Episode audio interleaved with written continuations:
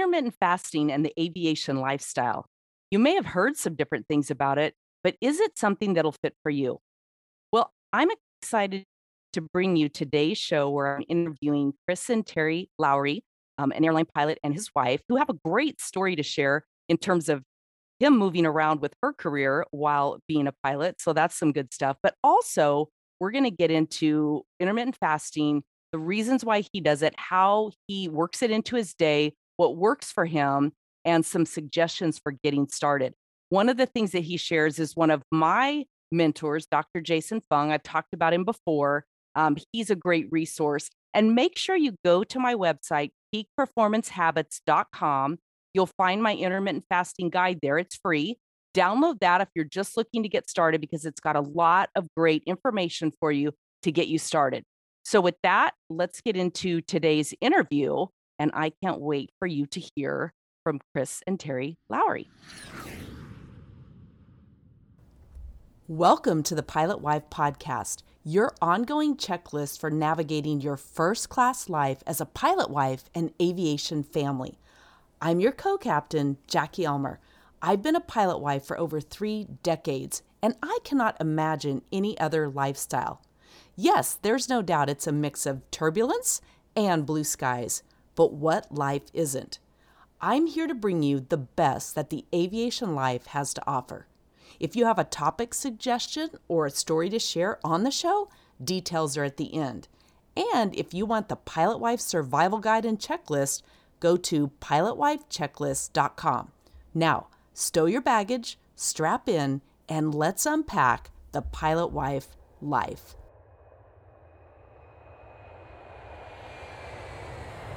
So, Terri and Chris Lowery, welcome to the Pilot Wife podcast, where we're going to talk a little bit about intermittent fasting and aviation. Wonderful. Glad to be here. Happy to be well, here. Thank you. Yeah. Thanks for taking the time because I know you have a busy, crazy schedule, especially right now, with everything going on in the world of aviation. Um, yes.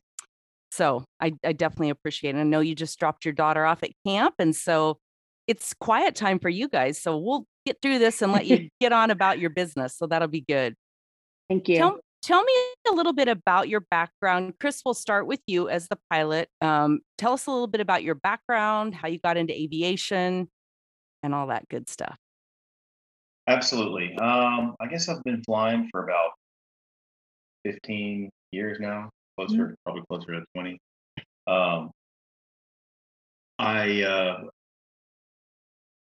started later in life. I didn't start flying until I was 27. So I went to went to college and was kind of on the uh, Tommy Boy plan, and uh, had a had background in aviation in my family. Dad's a pilot, and it's kind of always something that I was interested in, but I I wasn't properly motivated, I guess. And uh, about about that time, when I was closing in on 27, I decided to try a, a discovery flight, and uh, that was it for me.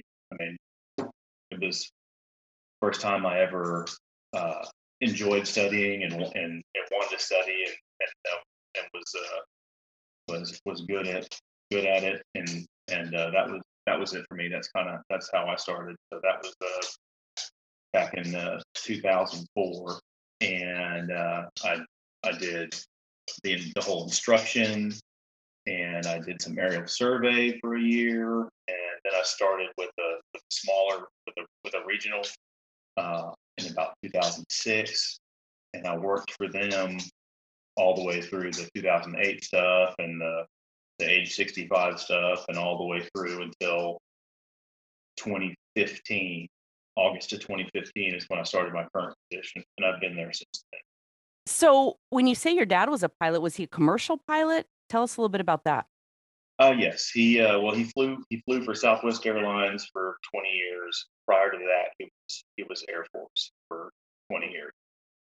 Okay, so, and that's interesting that throughout that time, because I'm sure that as you know, uh, dependent, I'm sure that you flew with him, so you know, on trips and that kind of thing, but nothing ever motivated you really to want to follow in his footsteps. Well, I I really liked it, and you know, I'm, I'm very close to my father, and I really like to make him happy. And I, I wasn't, I wasn't quite sure if my motivation was pure for me to do it, or if, if I if I thought I was just doing it because it was the family business. So I tried everything else first.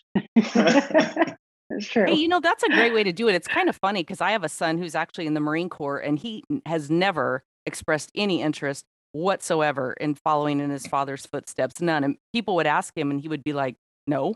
so it is kind of funny. Like it's just not always the thing, you know? So I get that. Well, that's awesome. That's a great story. And how did he feel when you took the discovery flight and then when you let him know your plan? Well, he uh, he was still flying at the time, if I recall, and he was excited, but he he never he never would push anything on me.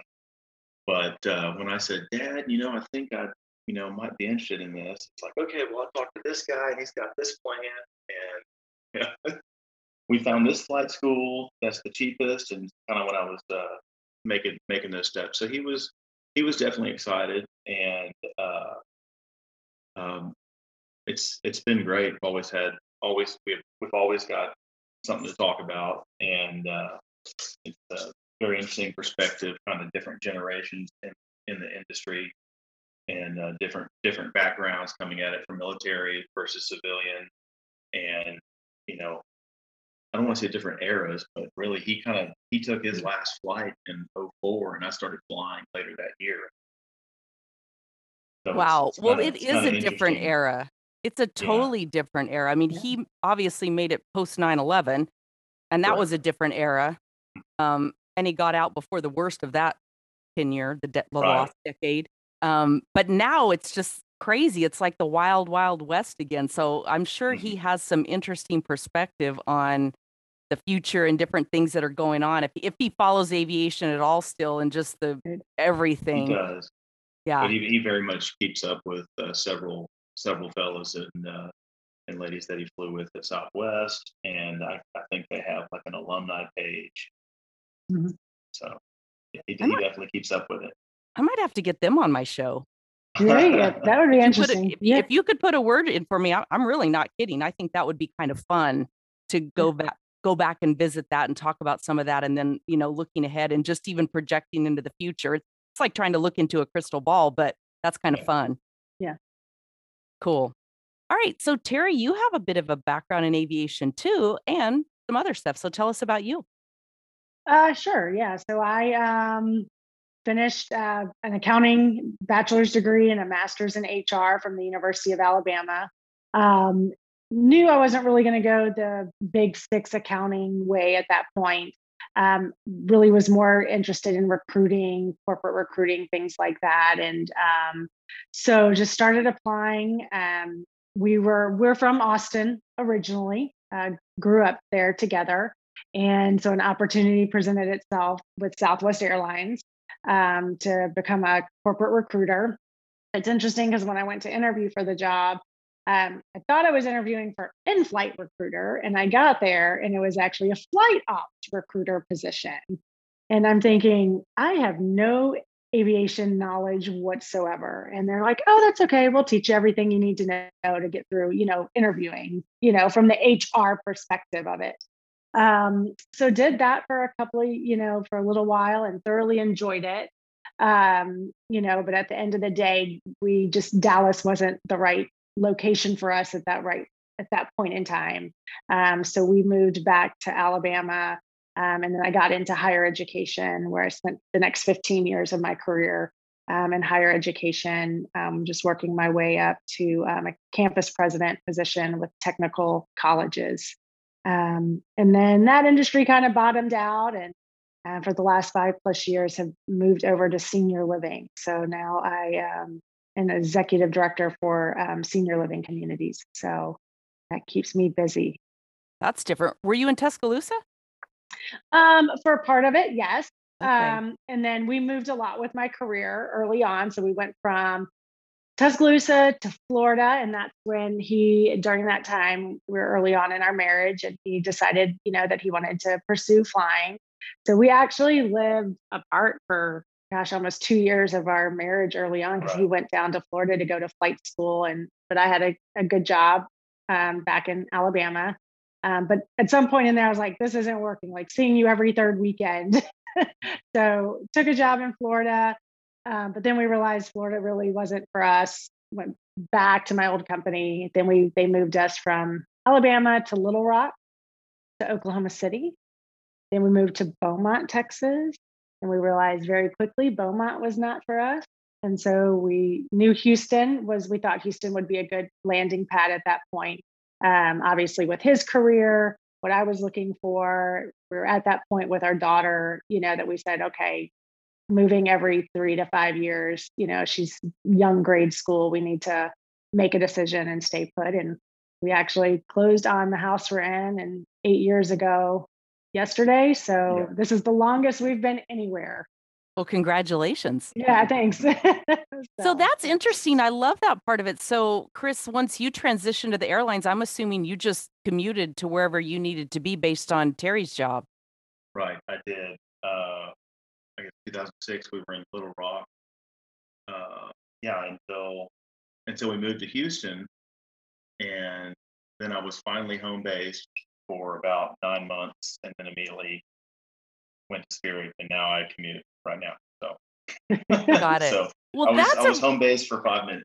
Uh, yeah, I love it though. That's a totally different twist on the aviation lifestyle. Typically, you mm-hmm. know, so often it's the wife relocating for domiciles and all the different transfers yeah. and uprooting her career. So I love that, and I hope everybody listening is paying attention to see that that's an option that can be done. So kudos Absolutely. to you both. I love it. Yeah, yeah, yeah that's yeah. right, Chris. You get a big pat on the back yeah, he absolutely supported me in my career through those years. And as long as there was an airport and I said, hey, time to move again, he, he was right there, you know, with it. So that's great.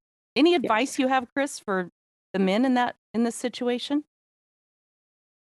Um, hmm, I don't know. well, if it uh, comes up, you can hit on it later. Yeah, well,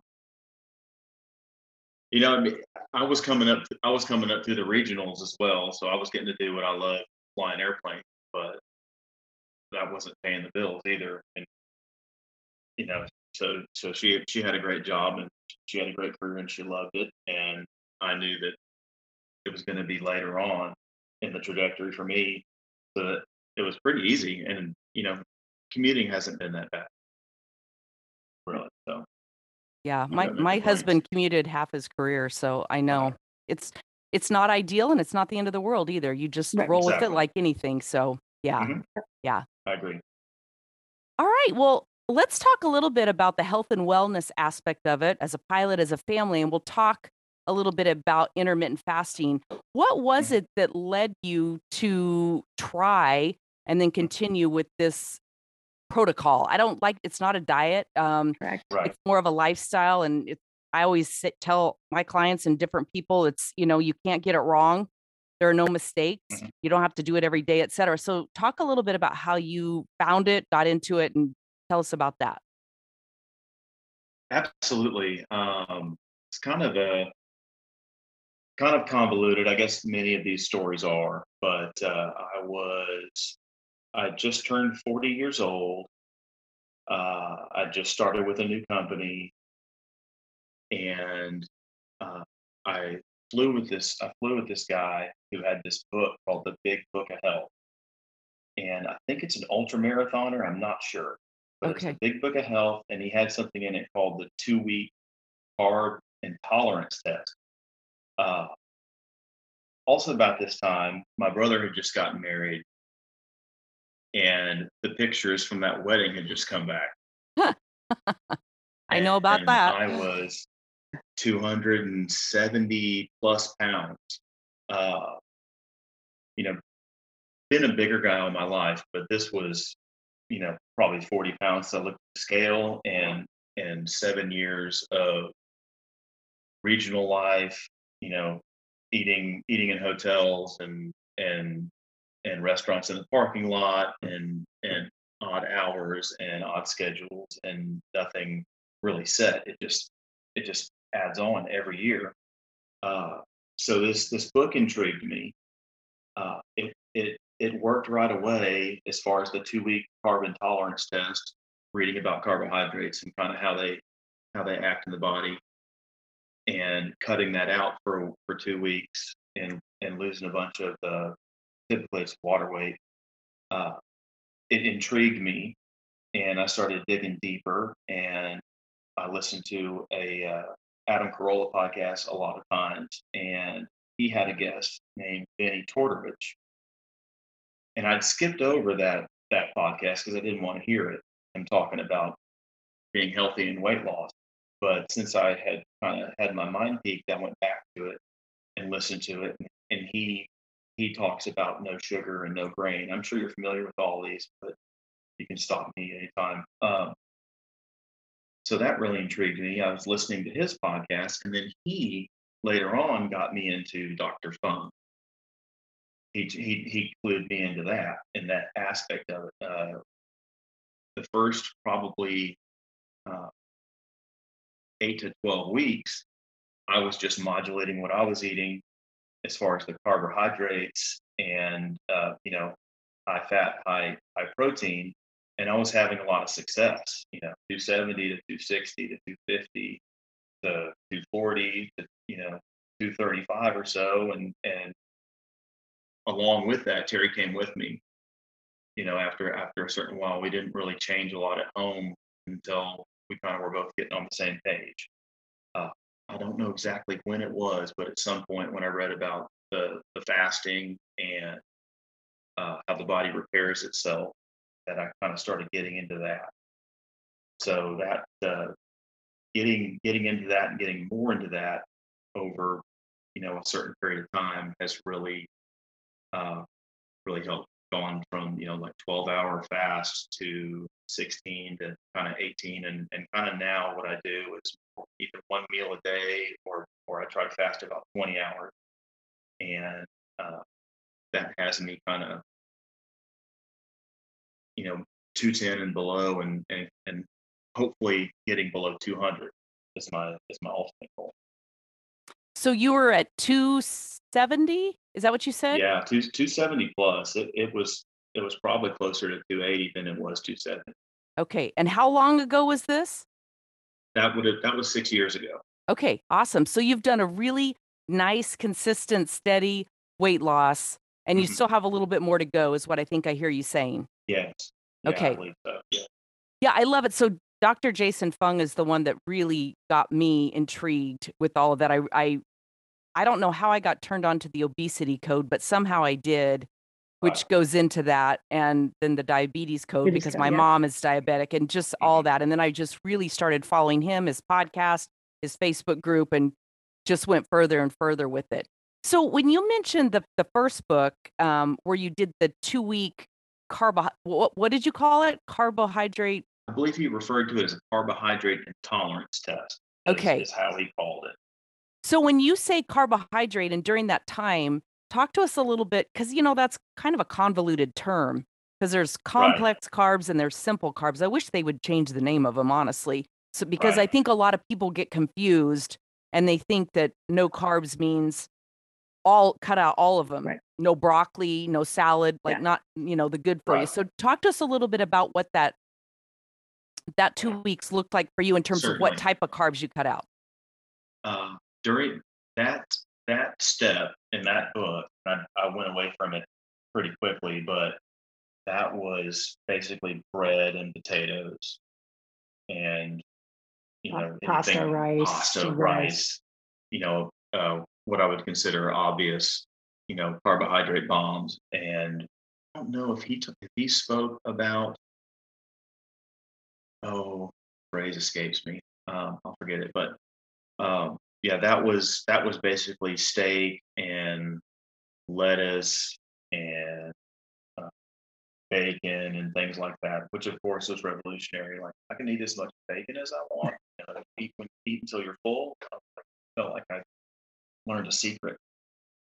Uh, I know. But, it's uh, like it's like take stealing from the cookie jar, only it's not a cookie. Yeah. Right. Yeah. Now, um, and of course, uh, a really sad thing for me was to have to give up beer. I loved, I, I loved beer. I still do. I used to make beer. Um, so that that was tough. Uh, well, not really tough, but that was kind of sad to see go. It's a special occasion now. but uh, when I got when I got to the Vinnie Tortorich side of the of the scale and the and the, the no sugar, no grain, that really kind of lays it out perfectly. You don't you don't eat sugar and you don't eat grains and potatoes.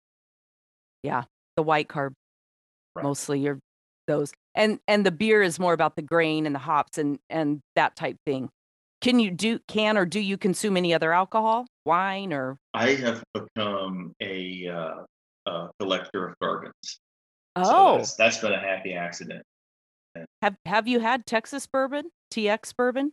Um, I believe so. I believe so. Uh, most of my favorites are from uh, Kentucky, but uh, there there is a uh, thriving community and distilleries are popping up all over. There's there's several in Houston I've yet to try that I need to.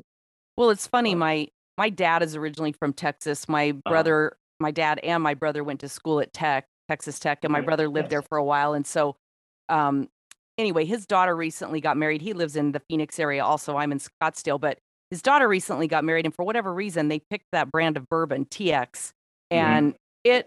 My, my husband's a bourbon drinker too, and it went through the crowd like wildfire and it's kind of become my husband's almost favorite and anyway now we've turned several neighbors onto it so since you're in texas i just wondered if perhaps you were familiar with that yeah. one I, I don't have that in my collection i'll have to i'll have to grab a bottle of that next time i'm in the store yeah and then you'll have to let me know what your what your taste Absolutely. buds tell you about it for sure good Absolutely. okay terri tell us how you segued into this lifestyle yeah, um, you know, I was always more of those like portion control people, right? I mean, just try to keep your portions low, exercise, but obviously for, you know, us ladies as we continue to age, that doesn't always do the job anymore. Um, and so, you know, obviously as a spouse, you know, you try to support each other and you know you want each other to be healthy and things like that but anytime having that weight discussion is not an easy, you know, discussion to have. Um, you know, so I was real thrilled when he, you know, kind of got on this, you know, whole no sugar, no grain kick. It was definitely him at first, you know, being, of course, home, you know, more than 50% of the time, you know, kind of doing your own thing. You know, it's kind of like, okay, are we switching off? You know, when he's home, he does his. We would, I would still cook kind of that carb side, right? the, the Rice-A-Roni, the mac and cheese, you know, especially at the time having, you know, a younger child in the house. Um, you know, but eventually I saw the success he was having and said, okay, you know, I'll, I'll get on board. We'll kind of, you know, cut that option out. We were always typically, here's our protein on the plate, here's our veggie, you know, here's that, you know, carb. Um, you know, so we just kind of started cutting that out, you know, of dinner. Thankfully, we have a child who is not a picky eater at all. We'll just oh, eat. nice. Yes, yes. We'll pretty much eat whatever we put in front of her, minus a few specific things. But, um, you know, so we really just kind of started, you know, down that avenue and, you know, had a lot of success with it. Um, you know, I will say he is much more disciplined um, still to this day than I am, you know, um, with, you know, watching kind of what we eat. But what I have found for me with intermittent fasting, um, because I, you know, tend to still want to eat certain things. Um, for me, it's kind of like if I don't eat at all, then I'm not tempted to eat the wrong things.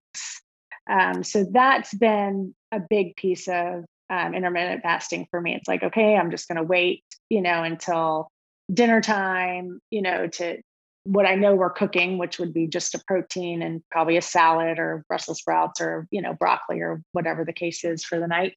Um, but I probably am more a, I tend to just listen to my body more.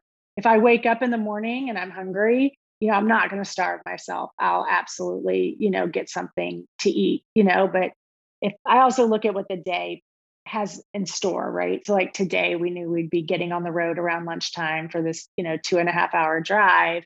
So I was like, you know what? I can skip breakfast this morning because I know we're to probably be grabbing something not as great on the road, you know, at lunch. And so I'll just wait, you know, until then.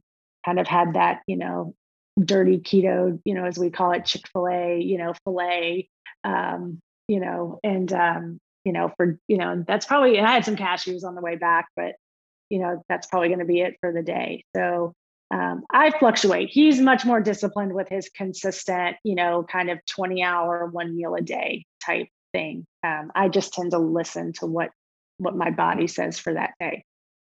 Got it. Okay, Chris, I want to come back to you uh, and I want to specifically talk about it from a pilot perspective, a health Mhm. perspective, because obviously you have to pass a medical and that's always a big deal. So, first question is Had you experienced any challenges with your medical prior when your weight was, when you were heavier? You know, actually, no. Now Okay, my good. my blood pressure has been has had been uh, creeping up, but it was still I, was- I was still under control. I don't think I was taking medicine yet. Uh, so we, we think that's a genetic thing. My mother's always had high blood pressure, and I've you know, lost 50 pounds, 60 pounds, and it's still high. So, you know, and, and I'm, I'm a lot more active than I used to. be. Uh, so I haven't I haven't had that. Now, think in the intervening years is when they've started doing the uh, the sleep apnea test and stuff like that. And I don't know what the trigger is for that. I think it, I don't know if it's a BMI or I think it's neck circumference. some kind of neck too. circumference thing. And I still have trouble with neck circumference, but as my AME told me, I'm just I'm always going to have a thick neck, you know, thicker than than what they than than, than what they want. I think it was a little old lady measured her neck for the test. But um, to answer your question, blunt, no. I mean, I'm very fortunate that I didn't have any challenges in that, that before before I got into it. But And I think is- I would have in a short order. Yeah. Yeah. I mean, you probably did head it off at the pass. So thank goodness, right? Yeah. Um, and so your flight surgeon, he's aware of what you're doing. He's aware of your intermittent fasting and It's a good question. I don't know if he is or not. okay, I don't know if I've had that discussion with him. which is fine. And But- one of the reasons I like to bring it up, of course, is because I'm not a medical professional. I'm Mhm. not giving medical advice. So any pilots, anybody listening, this is not medical advice. We're just sharing our own stories and what Mhm. we've done and that type thing. Um, and obviously, from a pilot's perspective, you're passing a medical, you're doing fine. And I'm assuming Right. intuitively, and which I'm going to ask you a little bit about what your typical day is because now you're doing longer fasts, you know, started with 12 Right. and now 16, 18, and 20 is kind of your target. So tell us then what a typical day and and by the way anybody listening most often you build up to that you have to it, and a lot of it as as i'm sure you'll probably concur and certainly correct me if i'm wrong but a lot of it's mindset it's just Absolutely. working yourself Right. past oh my gosh i'm hungry i'm going to starve to death well a lot of that's just programming it's just habits that we've developed you know so so tell us then what that typical day looks like for you on a flying day so you commute I do. are you do. typically same day commuter Yes. Most, Okay. Most of the time I am. Uh, I just tend to kind of roll roll through all days the same for the most part, and then I just kind of fit in what I'm eating or what I'm going to eat with where I am. Uh, I use an I use an app on my phone to kind of keep track of when I start and and when I finish. Uh, can I say what it is? sure The the Zero app. okay they have a they have a free side and a paid side. I only use the free side, and another pilot uh, keep me into that actually. But I will, you know, start my fast and say we finish, you know, eating at a certain time. Uh, it will say, you know, tw- I have it set for 20 hours, and it will say, you know, you know 20 hours will be at 1:30 in the afternoon. Okay, well, I'm going to finish getting finish packing my things and, and get ready for, for to go on the trip. Uh, I will head out typically on we'll, we'll say I have a you know 11 a.m. show in Orlando, and I'm going to be on a 6 a.m. flight. That's that's pretty easy at that point to make it to 1:30 because you're you're sleeping for half of it, and then you're on the on you're on the on the airplane commuting, you're drinking coffee, and you're getting ready for the flight. You've got all this uh, to take a step back, I do I do pack a, uh, a lunchbox and take it with me. And if nothing else, I will have in there a bunch of protein, whether that's uh, hard boiled eggs or you know hamburger patties or whatever other you know whatever wonderful meal she's cooked uh, during the week that we have leftovers of, and maybe some veggies, you know, uh, maybe some pork rinds, you know, something something crunchy like that, uh, and I'll have that in a lunchbox with me. So when I do decide to eat, whenever that is, if that's you know at cruise on the flight deck, if I'm hungry, uh, or I may just I may just roll it on in for the overnight and eat when I get to my room. Or maybe I'll save it and go out with the FO and have a steak or something. So it's uh it's it's uh, it can be different every time, but there's just kind of kind of these uh, guidelines or bumpers if that makes sense. Yeah, it sounds like you have a plan and you follow it. I mean, right? A good a good checklist will get you through a lot of different things. And so when you, I mean, and I think that's a big part of it is planning ahead. So what I hear is you're not ever really without food. So if you get Right. derailed because of delayed flights or whether, you know, whatever it could be, you're going to Mhm. basically be okay. I'll have I'll have something there that I can yeah if, if I need to eat, it's not going to be a burrito. Right. So so I'm gathering that because you started this 6 years ago or so through the P word, I hate to say it, I'm sorry, I'm just so sick of the last two and a half years. But when there was so much oh, chaos and still there, there still is to some extent, like restaurants still aren't fully open. And I know I go through airport terminals all the time and you know, this one's still closed and the lines are still crazy and all that. I'm mhm. guessing that didn't really affect you too negatively because you were prepared. Am I wrong about that? No, I don't guess so. mm-mm. Yeah, and uh, I didn't. You know, there were a lot of guys that took uh, low flying and no flying lines, or or took time off and stayed home. I I pretty much flew my regular schedule, and yeah, for the most part, I was okay. Yeah, there were a lot less choices out there. I, I will typically, you know, eat out with the crew at least a couple of times during during a, a four day or a three day, uh, but uh, and there were less options during that time. But I I did always have you know my my my lunch kit with me with uh, with proteins in it. So yeah, I could always could always eat. Yeah. Is that what would you say in your experience in the last two and a half years or so? What's the percentage of people who do pack meals That's a good roughly? question. It's le- it's it's way less than fifty percent. Yeah. You know, it's uh I, I would say probably uh twenty to to thirty five or forty percent of, uh, of of people I see, and that's that's split between both sides. Yeah. Uh, a lot. I see a I see a lot of uh, flight attendants that pack their own their own meals. Uh, a much greater percentage, I would say.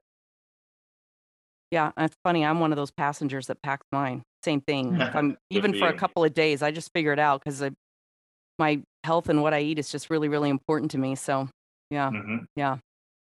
Very good.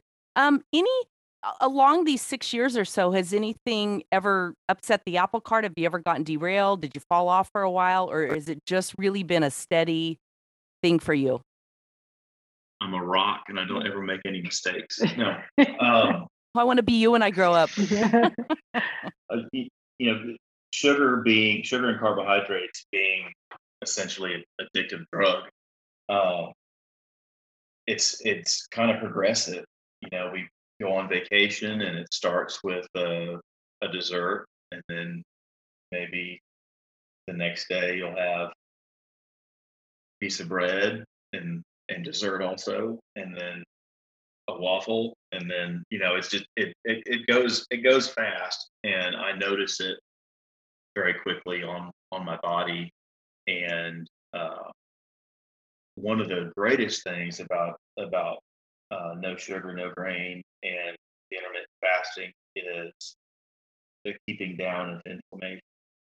Uh, I've you know got old joints and bones. I've, I've got a, a bone spur in my right foot, and when the inflammation kicks off, I can feel it in my foot right away, and it and it takes a couple of days or more uh, of of eating well and doing what I'm supposed to be doing to get that inflammation down to where I'm not popping ibuprofen all the time.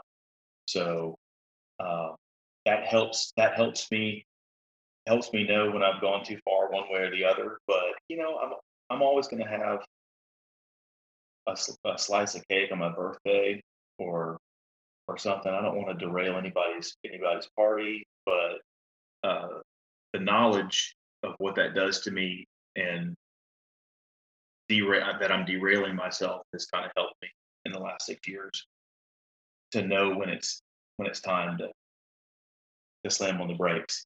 That makes sense.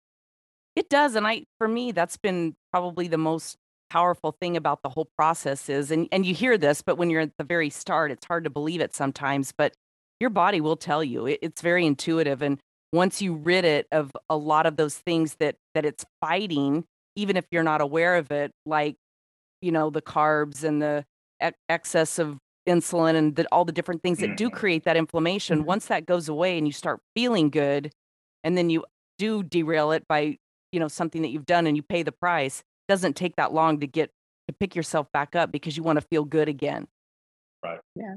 yeah but i love And what you you're saying i mean control. Yes. And and I love that it's not about depriving yourself that and especially, uh, you know, I'm all about making a conscious intentional choice. I'm having birthday cake tonight or I'm having that extra glass of Mhm. wine or I'm doing Mhm. whatever and I'm doing this knowing that I'm doing it. And so tomorrow I'm going to pick up and, you know, maybe do something a little differently or I'm going to, you know, take care of my body in a different way to alleviate because I have the inflammation issue to some extent Mhm. too. But it is it's amazing it's like there's a freedom around it. A lot of people think it's depriving but really there's a freedom of Mhm. knowing what you can do. Agree. Yeah. good. Awesome. Um so how do you guys handle it at home? Do you cook together? How does your daughter do you um does she I, I know you said she's a great eater and that type thing. So have you pretty much incorporated especially when you're home chris do you guys what what's your kitchen and your cooking and all that like Yeah, Yeah. I would say from my perspective, since we've gone this way, he's definitely gotten more involved in cooking, you know, um, just because I guess it's on one hand simpler, you know, because you're just always cooking some protein. And, you know, for us, salad's a big, you know, go to side, you know, salad with a whole bunch of veggies, uh, you know, avocado cut up on it, that type of thing. Um, so yeah, definitely for me, he's definitely picked up more, you know, he's he's gotten into grilling, so smoking a lot of meats, you know, things like that. Um, yeah, so Yeah, I mean, when I'm when when I'm home, typically, I'll and you're and you're working. She Right. she works obviously uh, a full schedule. Um, we'll we will plan out the week. yeah, we always plan out our meals for the week. Uh, yeah, it's usually a, a protein and a veggie. Uh, you know, Rebecca still does eat, eat. She gets plenty of carbs. Yeah, we've definitely talked about trying to, you know, cut and, and you know, we try to make healthier choices for her, you know. So for her, you know, um, you know, a Greek yogurt, you know, for dessert, um, you know, something like that. If um, you know, in my job, I've got um access to, you know, a lot of food from work I can bring home, desserts every day you know, and if I bring something, we'll try to cut it in half, you know, where she's only getting half of the portion, you know, things like that. Um, so we've definitely seen um, some positive changes in cutting out a lot of those Mhm. carbs for her. She has a seizure disorder. And, um, you know, we since a lot of people don't know, but for the keto diet was originally actually um, designed to help control seizure management. And yeah, and so since we've kind of gone to this lifestyle, we've actually seen a drastic decrease in her seizure activity. Mhm. Um, you know, because we don't cook her anything different. I mean, she, you know, She eats what we eat. she, she, yeah, she eats what we, you know, b- besides maybe adding, you know, uh, something else for her onto the plate, she eats, you know, what we eat. So But, Was there- Yeah, to the sorry. No, go ahead. I was just going to say, typically, you know, when I'm home, I'll I'll execute the plan for the week. You know, she she'll she'll go to the grocery store on the weekends and you know kind of plan it out and go from there. Yeah. You know, and we we will go out. You know, probably at least once Yeah. once a week or so, but you know, with with knowing what what you eat and and what you can do to yourself if you're not careful, you know, I really don't have any problem ordering from the menu in in most places.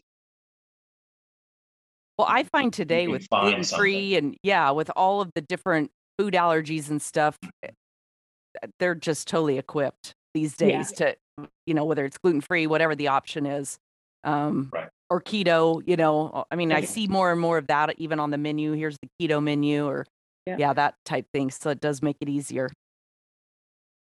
Did you have certain things that you just started eliminating? And in that, where I'm kind of going back to your daughter because I know that there are a lot of families that listen. And that's one of the biggest things is, oh my gosh, my kids are going to have a fit if I cut out the mac and cheese and some of that. So, talk us to us a little bit about how any of that went, or maybe it's not relevant. Um, you know, again, I think just because she is a, you know, pretty good eater and we don't have to worry about it. She just, you know, um yeah, you know, she for her, she, you know, we use a lot of cauli rice. Mhm. Um, and she doesn't know that that's not rice. Um, you know, spaghetti squash. Yeah, we substitute spaghetti squash for pasta. You Well, know, we make we make spaghetti squash with marinara, and we do boil like A little- a little little- small amount of regular pasta for her sometimes to to let her to let Yeah. her have that. So as far as like But that's a small modification. yeah, but she, you know, again, She's a a, a very good eater. Yeah. not, not picky at all. Yeah, it's it's actually this past weekend. He was, of course, gone flying, and you know, I was asking her Saturday night. Typically, if if it's just her and I on a weekend night, you know, I'm like, okay, you know, I'm not going to cook. I've we've cooked all week, so you know, what do you want? And she's like, I want Chinese food, which that's not something we eat anymore, right? And so I was kind of surprised. I was like, really? She's like, yes. So I was like, okay, you know, I mean, again, for you know, she's a kid. She's active. She goes, you know, um, you know, anything in moderation Right. you know, in my opinion, for a child, as long as you teach them moderation and they're active. Um, you know, would we like to move her, you know, away from, you know, even some of the sugar and carbs she gets? Yes. But it's also a little bit, you know, it's hard, you know, with everything that's out there in, in school and, you know, going, you know, to hang out with friends and activities. So we just try to, you know, limit it as much as mm. we can. So It's funny though, when you model it at home, I, I have found anyway, that's what I found with my own children who are grown now. But the more you model it and don't come down super hard and, you know, just like a hammer on them, they slowly adapt to that. They just Yeah. do, you know? Yeah. And especially when you talk about it from a healthy behind it. perspective. Yeah. Yes, and yeah, I mean, she'll go grab berries and Oh, yeah. apple before she'll grab any, you know, out of the you know, out of the pantry that we might have in there that's more junk food. I mean, she'll, you know, we'll have to actually say, okay, that's enough raspberries. Like, don't finish the whole cart tonight. those are not Yeah. Yeah, really. Yeah. So yeah, yeah, we don't really have much to, you know, No, worry really don't. about. we So really don't. It's So- usually, you know, from the school where all the junk food. Yes, comes exactly. You know, I throw away stuff all the time. yeah, You don't need M and M's yes, Yeah, it's true. when she's not looking. That's, I- yeah, I, I know all about that. yes. So, what are holidays and special occasions like? And what I mean by that, I know we talked about, you know, if it's somebody's birthday or whatever, you're going to have the cake or you're on vacation. But holidays specifically, uh, and some of our more traditional holidays, um, have you adapted much with that or talk about that? I mean, I'm thinking Thanksgiving most specifically, Yeah, with stuffing and, you I've- know, potatoes and all the, we've done it kind of both ways. Uh, we moved my my parents to town a couple of years ago, and we've had, I guess, three now, three Thanksgivings. I think one we just went full out, um, and then one we we went really kind of no sugar, no grain, and the other was kind of a hybrid. Uh, we always Thanks- try. Thanksgiving, I'm going to have yams. So that is that's what's going to happen on Thanksgiving for me. But mom and dad will have the stuffing there for whoever wants. The turkey will be there. So what's going to have green beans, and then the rest of it will be what you want. You want the cranberry sauce. You Right. you want this, that, or the other. So basically, have all the options there, and then you know we've got a really good uh, keto bakery that we like in Houston that uh, Nice. we've used for uh, we've used for birthday cakes Yeah. and pecan pies, and, and of course that's still got you know sugar alcohol in it, and it's but it's it's better than you know it's a, it's still a treat, but it's not you know Snicker bar. If that makes sense. Sure. Yeah, so I think we, I mean, our our families know that we do this, you know, and for the most part, they are supportive, and Yeah. you know, and actually, both my mom, who um, a couple years ago was um, diagnosed as diabetic, and then his parents, um, you know, have seen us, and and you know, they're you know, seventy plus, all of them, you know, so a little bit more set in their ways, but I think as they've seen us, and especially him, have all the success, you know, they've kind of gotten on board, and you know, are more careful. Like you know, when they're coming over, his parents, you know, and he's, you know, grilled out a, you know, a brisket, smoked a brisket.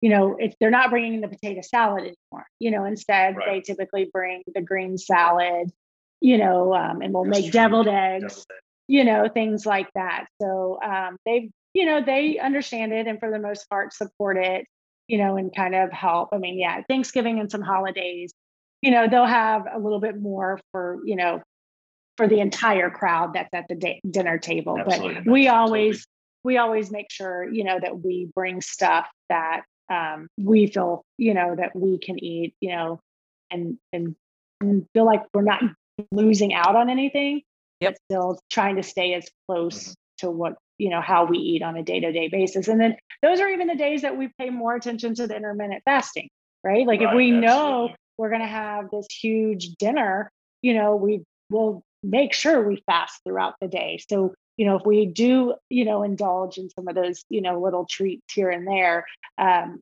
you know for us making sure we stay in ketosis is important. So we try to you know kind of go okay you know let's level the playing field by not eating all day long right? Let, let's just save it all for dinner and Mhm. so I find Thanksgiving to be the easiest, especially if you eat not at noon, but not at night, you know, a little later in the Yeah. Oh, afternoon. yeah, then that's it for the day. Like, who needs Right. more, right? right yes Yeah. I do have to tell you, I absolutely perfected gravy this past Thanksgiving with tapioca flour.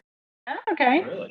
I'm just going to Alright, tell you I- that. If you want my recipe, I'll yeah. send it to you. absolutely But it's kind of funny because I've done it several times, you know, and and this year I started early. It's I, I cheated. I, I had a huge gathering at my house and I had to make two turkeys. And I thought, you know what? I'm going to do it like the resorts do. So the day before, I cooked one turkey, and then the next day I cooked the second one.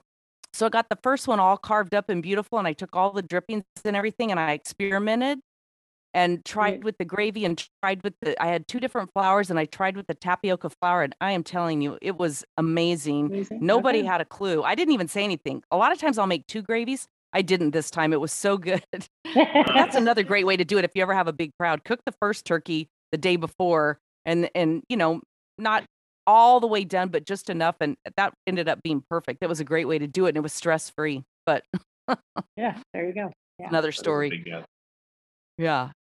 Um so other than obviously the weight loss and the inflammation, um anything else that you've experienced? He better stopped clarity. snoring Absolutely. he stopped yeah. snoring I So better sleep for you, Terri. Yes, Yeah. yeah. Both I think both of us Oh, actually. Yeah. I mean, we definitely just, you know, have much better, you know, sleep. Um, you know, and just the energy. I mean, Everything's better. yeah, I mean, you know, for him, you know, I think a big piece of it, you know, again, as you continue to age, especially being in the senior living business, what I see is when um, people lose their mobility. The minute you lose your mobility, your quality of life goes down drastically. And so, um, you know, when you don't have that excess weight on you, you're able to move so much easier. So, you know, he um, now, you know, not only from a weight management perspective, but also just from a move management, you know, he's really good about making sure he, you know, gets his steps in every day, you know, whether it's at home on the treadmill or if he's, you know, obviously overnighting, he's always out, you know, walking in some city, you know, um, sometimes I'm like, oh, that's, that's okay, but let's, let's yeah, let's yeah more in the, you know, um, but yeah, so I think that's a big piece of it too, just keeping that mobility so you do feel good from, you know, head to toe. It's kind of funny how one healthy habit does beget another one. Absolutely. You know, almost without even thinking about it. I, I know I don't remember how many years. It's been about four years ago. I had to. I was in a coaching program and I had to make one personal goal commitment that was kind of a health thing, and I committed to ten thousand steps a day, mm-hmm. like an average. And I've kept with that. But it was so funny because once I did that, well, I would come back from my walk and it was like, well, all right, I'm going to eat something really healthy because I just did this long walk and, you know, whatever. And I'm going to feed my body yeah. well.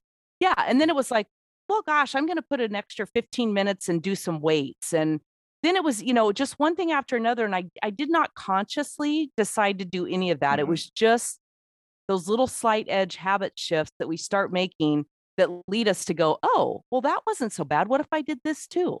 You know? Right. Absolutely. Yeah. Yeah. So, any advice for somebody uh, wanting to start this? Where would you, how would you start them?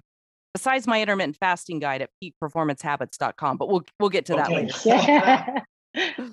well, you know, uh, that uh, almost, uh, well, I'll tell you this.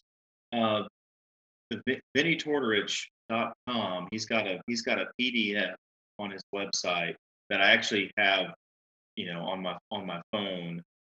If we get talking about it on the flight deck, and I can share that with. And it has kind of a list of all of the of all the things that you can eat, and a little a little rundown on him. Are you familiar with Benny Tortorich? I am not. That's a name I haven't heard. So please make sure I get that, and I'll put it in the show notes. Absolutely. Um, it's a it's a, a wonderful piece of literature, and it's great to refer back to. It's all the stuff you you know, should not eat, and and all the secret names for sugar that they hide on garbage at the grocery store.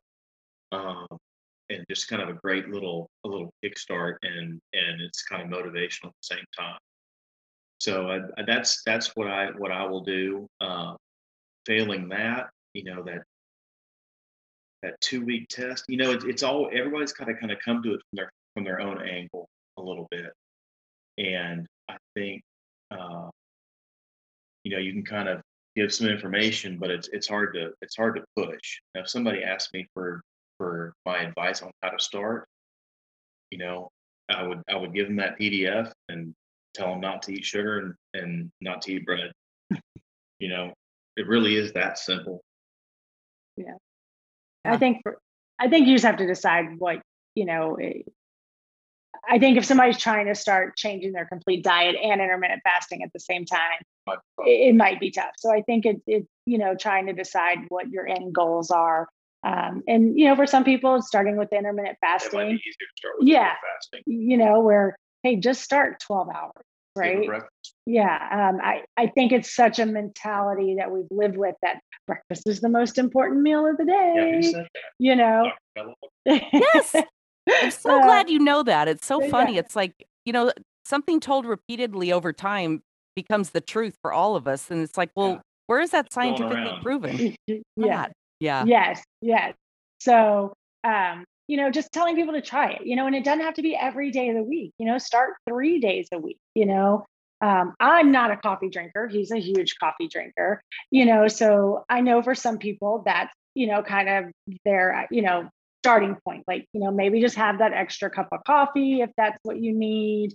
Uh, you know, yeah, you know, but try those kind of things. And I think you'd be surprised, you know, mm-hmm. if you, especially if you're eating a good, solid, you know, satisfying meal as your last meal, you know, making sure you're you're getting that protein, that fat in there that's going to satisfy you, you know, till that next meal.